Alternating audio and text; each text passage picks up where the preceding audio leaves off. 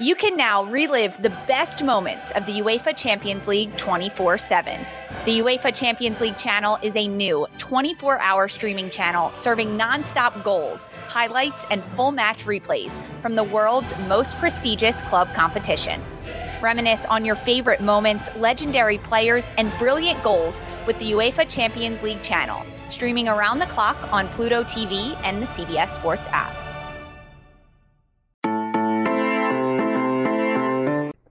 Hello, and welcome back to the Wildcat Scoop podcast. I'm your host, Shelby Scheer, here with Jason Scheer. And Arizona men's basketball has a pretty big game on Saturday, December 17th. They are going to be playing Tennessee at McKale. At wonderful, bright and early 8:30 p.m. It is a little bit late. It's also interesting because it's Tennessee and it's kind of a big game to be that late. ESPN two. I don't know what time it is in Tennessee. Is that it's either a one or two hour difference. I don't know. So ten thirty or eleven thirty. That's late. Yeah. Nobody in Tennessee is gonna watch it. I guess no one will volunteer to watch the Ooh, Tennessee. but um, bum. And the other problem too is there are dry counties in Tennessee, so then you're like up and you know that they're not at a bar. I don't think Knoxville's dry. I'll tell you that. Knoxville, I had relatives there from there. Actually, it is It's not dry, Shelby. Around that area. It is. I, And here's a fun fact: I believe Shelby County in Tennessee is a dry county, and that is where one of the Jack Daniels um, plants is located. So they can create the booze. They cannot sample it or sell it in that area. thank you. There you go. Good fact for you. Um, so yes, Arizona is having a big game. Uh, Jason is missing our family Christmas party in Phoenix because of this game. I will be taking our daughters up to my father's side of the family for the big every other year Christmas party, and we haven't done it since 2018 because of COVID. So Jason's really missing out. I'll be there in spirit. He'll be there in spirit. And plus, it's like there's wine involved. Like, it's like a, a wine surprise thing and like a white elephant. And you don't really drink. So it's probably not up your alley, but we'll see. Anyway, Jason will be watching this really fun game at 8.30 um how unique of a matchup is this in terms of the style of play Yeah, I mean it's it's pretty unique. Not often do you have the KenPom number one offense versus the number one defense, and Arizona likes to run. Tennessee doesn't care to run. Arizona's known for its offense. Tennessee's offense is terrible. Arizona struggles on defense. Tennessee's offense is, or defense is awesome. It is it basically the polar opposite. Um, Arizona has not had a matchup quite like this this season. Um, it's it's very unique. I mean, it's almost Houston-esque, I want to say, but Houston was a little was better offensively, a lot better offensively than Tennessee is this season. But um, Arizona's bigger. It's just it's a very very different matchup and coaching philosophy, styles, and all that. And it's one that um, you know if you tried to put teams against each other in the top twenty-five or whatever, you'd be hard pressed to find a kind of a more opposite approach that both teams have. Um, well, we kind of answered the question already, but what type of team is Tennessee? Defense. Defense. If if you are of the belief that defense wins championships, um, Boo. Tennessee. Defense is boring. Tennessee. Now there are some interesting things about Tennessee, but we'll start with defense. Again, they're the number one defensive uh, team on KenPom. They're number one in effective field goal percentage. They allow teams to shoot a ridiculous 36.8%. That's just insane. Their turnover percentage is number three in the country at 27.4. They're number one in three point defense, if you believe that's a thing. They're ninth in, in 2%. Or I'm sorry, yeah, they're ninth in 2%. They're 21st in the country in blocks. They're fourth in steals. Um, you know, they they're they're good. That's that's defensively. They are absolutely awesome. Uh, they go for steals and blocks quite a bit, mostly steals, but they're very aggressive. And they're going to have their hands in the lanes. They're going to deny. They're going to try to get into passing lanes and really make Arizona turn the ball over. Offensively, it's a different story. So they're a little better offensively maybe on paper than they really are. They're 48th on KenPom, but um, they do not shoot the ball well at all. They're 282nd in effective field goal percentage. They turn the ball over quite a lot. They're 249th, but they're a really good offensive rebounding team. They're number two in the entire country in offensive rebounding. Um, they're not overly big, but they they really attack the glass. Duke is number one. Um, so they're a very good offensive rebounding team. They're decent defensive rebounding. They go to the line on offense. They're able to draw a lot of fouls. So most of their points come off the glass, the offensive glass, and not the free throw line because they're not good at threes. They're not good at twos. Um, they get you know shots blocked. They they turn the ball over, um, but they're actually number one in the country with uh, assisted field goal made. So they're they're not a, an ISO type of team, um, but overall, I mean, it, it is their offense just isn't very good. Now they have guys that can hurt you offensively, but when you look at their style of play, you're not coming in to go, man, Arizona's got major questions for Tennessee's offense. It is how is Arizona going to score on Tennessee? Tennessee absolutely prides itself on the defensive side of the ball. They do not mind at all if the game gets ugly and the ball's not going in because they pride themselves on the fact that their defense will be good enough to win games. I mean, they've had ugly games this season that they've won. Um, they've had ugly games that they've lost, but you know, Maryland they won a 56 to 53 game. They beat Kansas and they only scored 64 points because they only let up 50. Uh, USC they only let up 66 points and that included an overtime. Butler they allowed 45 points. I mean, they don't allow very many points at all, but they're still winning games because that defense is is just so good. So that that's kind of you know what to expect from them. It's it's they're going to make you defend offensively. They they they can shoot, they can get hot, but their strength is really considerably more on the defensive side of the ball. Okay. Um, what matchup are you looking forward to the mostest? Thanks, Shelby, for asking. Um, you know, there's actually a, a, few matchups that I think are interesting. I'm really curious to see um, Julian Phillips, small forward freshman who's played really well um, against Pelle Larsson. I, I, think Pella has to play Julian pretty even, if not have the advantage. But Julian is 6'8, 198, really long, good rebounder, um, a good overall, you know, a, a pretty solid overall player. His offensive rebound rate is really good. He blocks shots. Um, he he can he can go, and, and so um, you know Pelle's going to have to play well, even though Julian Phillips is a freshman. Tyreke Key, you know, he'll play the one and the two. He'll mostly play the two. Courtney Ramey versus Tyreke Key. Tyreke Key was a very big scorer at Indiana State. It has not happened yet for him. Um, and, and, so I'm curious to see how Courtney Ramey and Tyreke Key kind of go against each other. There, I mean, there's a bunch that I, I could really say, but mostly the backcourt. The front court matchups aren't as intriguing because I think Arizona has a pretty big advantage there, which we'll get to in a minute. But overall, those those backcourt matchups, you know, Kerr Kriisa versus Zeigler. Zeigler is small, but he's really aggressive defensively. Kerr Kriisa cannot turn the ball over six times like he did last game or a couple games ago against Indiana. Um, he has to take better care of the ball because Tennessee will will absolutely make him pay because they're going to be very aggressive on the ball when Kerr has it. Speaking of Kerr, how is he feeling? Yeah, I asked, and I, I was told he's fine. He'll play on Saturday, and he's he's over whatever bug he had, and, and there's no concern regarding his status. Good. He okay. Got, he made the poopies, and he's good. Jason, nobody needed to hear that. Everyone needed to hear it, Shelby. That's. You should see the message board. It's just one giant poop joke. Ew, poor guy. Just. Jaden Delora had the Chipotles. I asked Kerr Kriisa on Twitter where he ate. He wouldn't answer. I'm very, hmm. very curious. I think we need an investigation.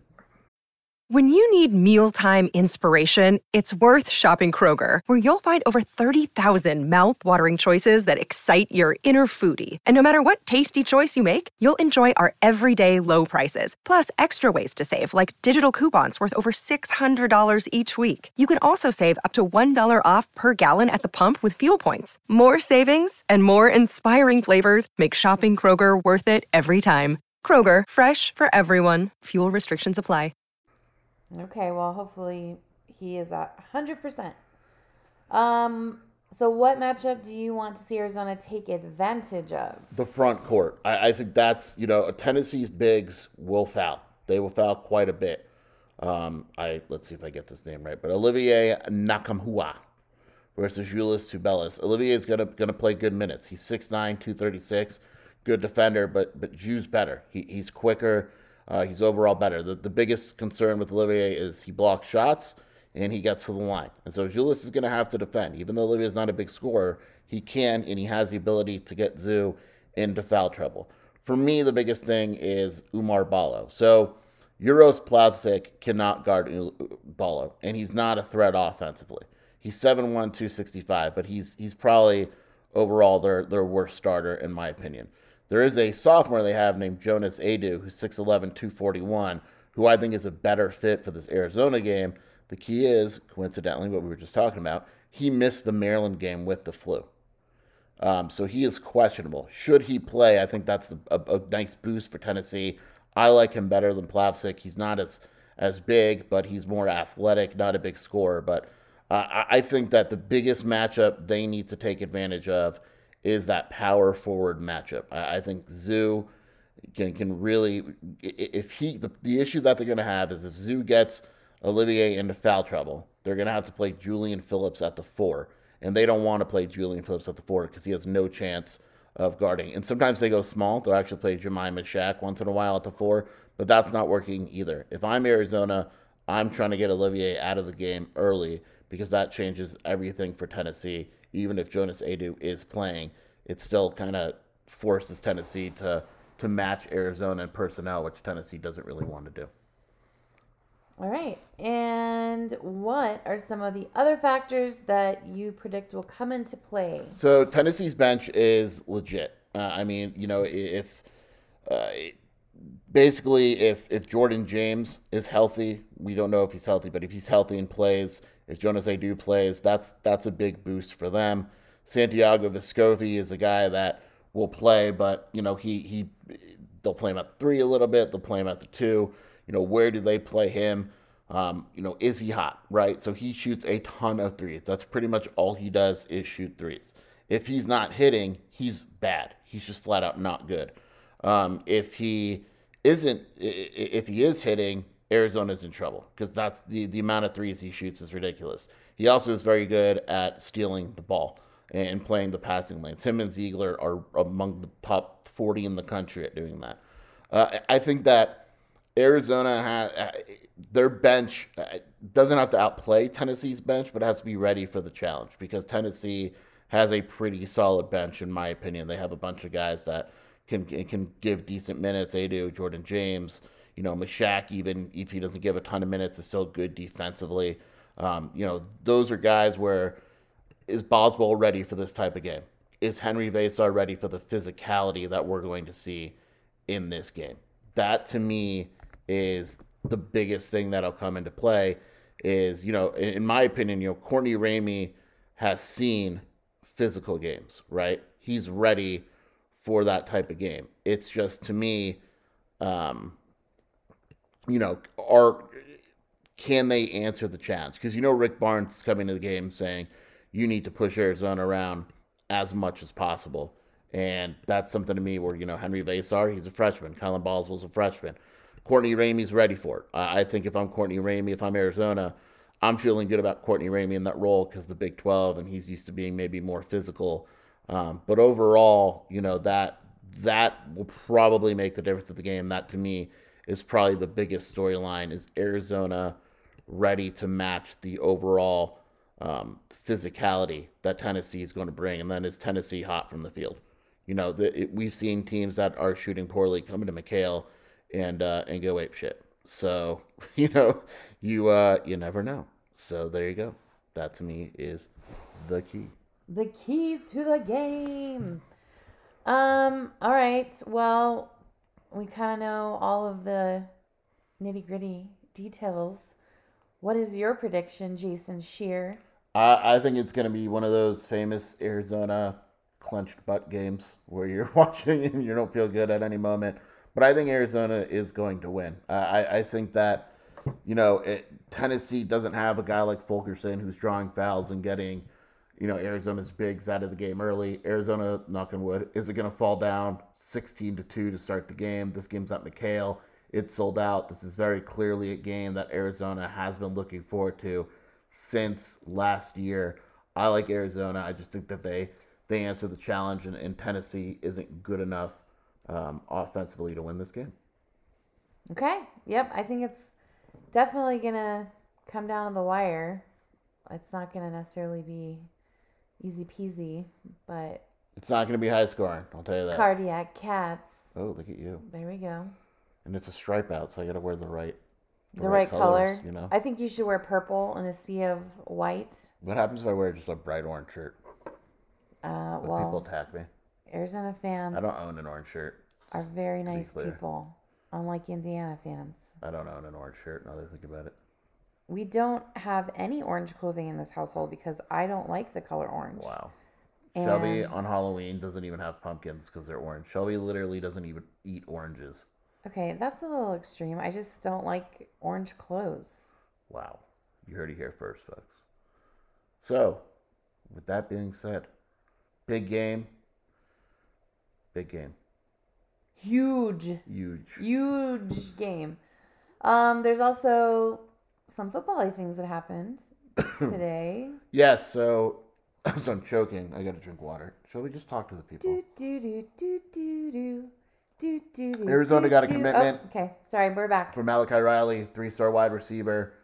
Um, I will say that I am fully geared for a ridiculous weekend. Uh, I believe Arizona, it is very possible we'll get a commitment on Saturday.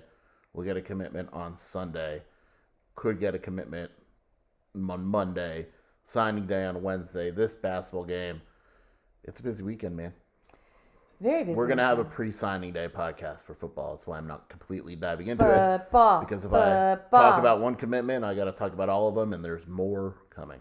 also Oh, and Emmanuel Carnley, a cornerback, Oh, committed today. So I don't want to just say they got two commitments today, and lost one to Michigan State. It's all happening. Also the um, Patriots were here practicing this week, I tried out. I didn't get it. and that it was always good for recruiting. Yeah, what when do you know? Bill When- Belichick says when- Jedd Fisch is awesome. When you have a bunch of transfers on campus and they go to the football office, and oh, look, there's the New England Patriots in the football office. Would you guys like to take pictures? And we saw a couple pictures with the Flows and Mac Jones starting quarterback for the Patriots and all that. So, yeah, that doesn't that doesn't hurt. And Arizona has an official visitor, Jamari Phillips, really, really, really good player on campus for the Tennessee game.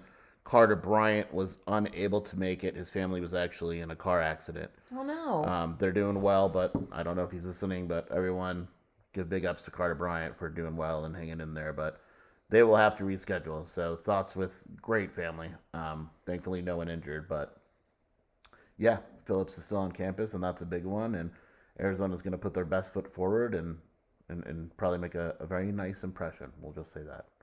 Nice. Well, it's a great position to be in if you're trying to recruit all these top level kiddos. Oh my god, I said kiddos. You're old. I'm old. Uh, there is one little little note to close the podcast. Did you want to tell everyone, or do you want me to tell everyone? I'm not telling anyone anything.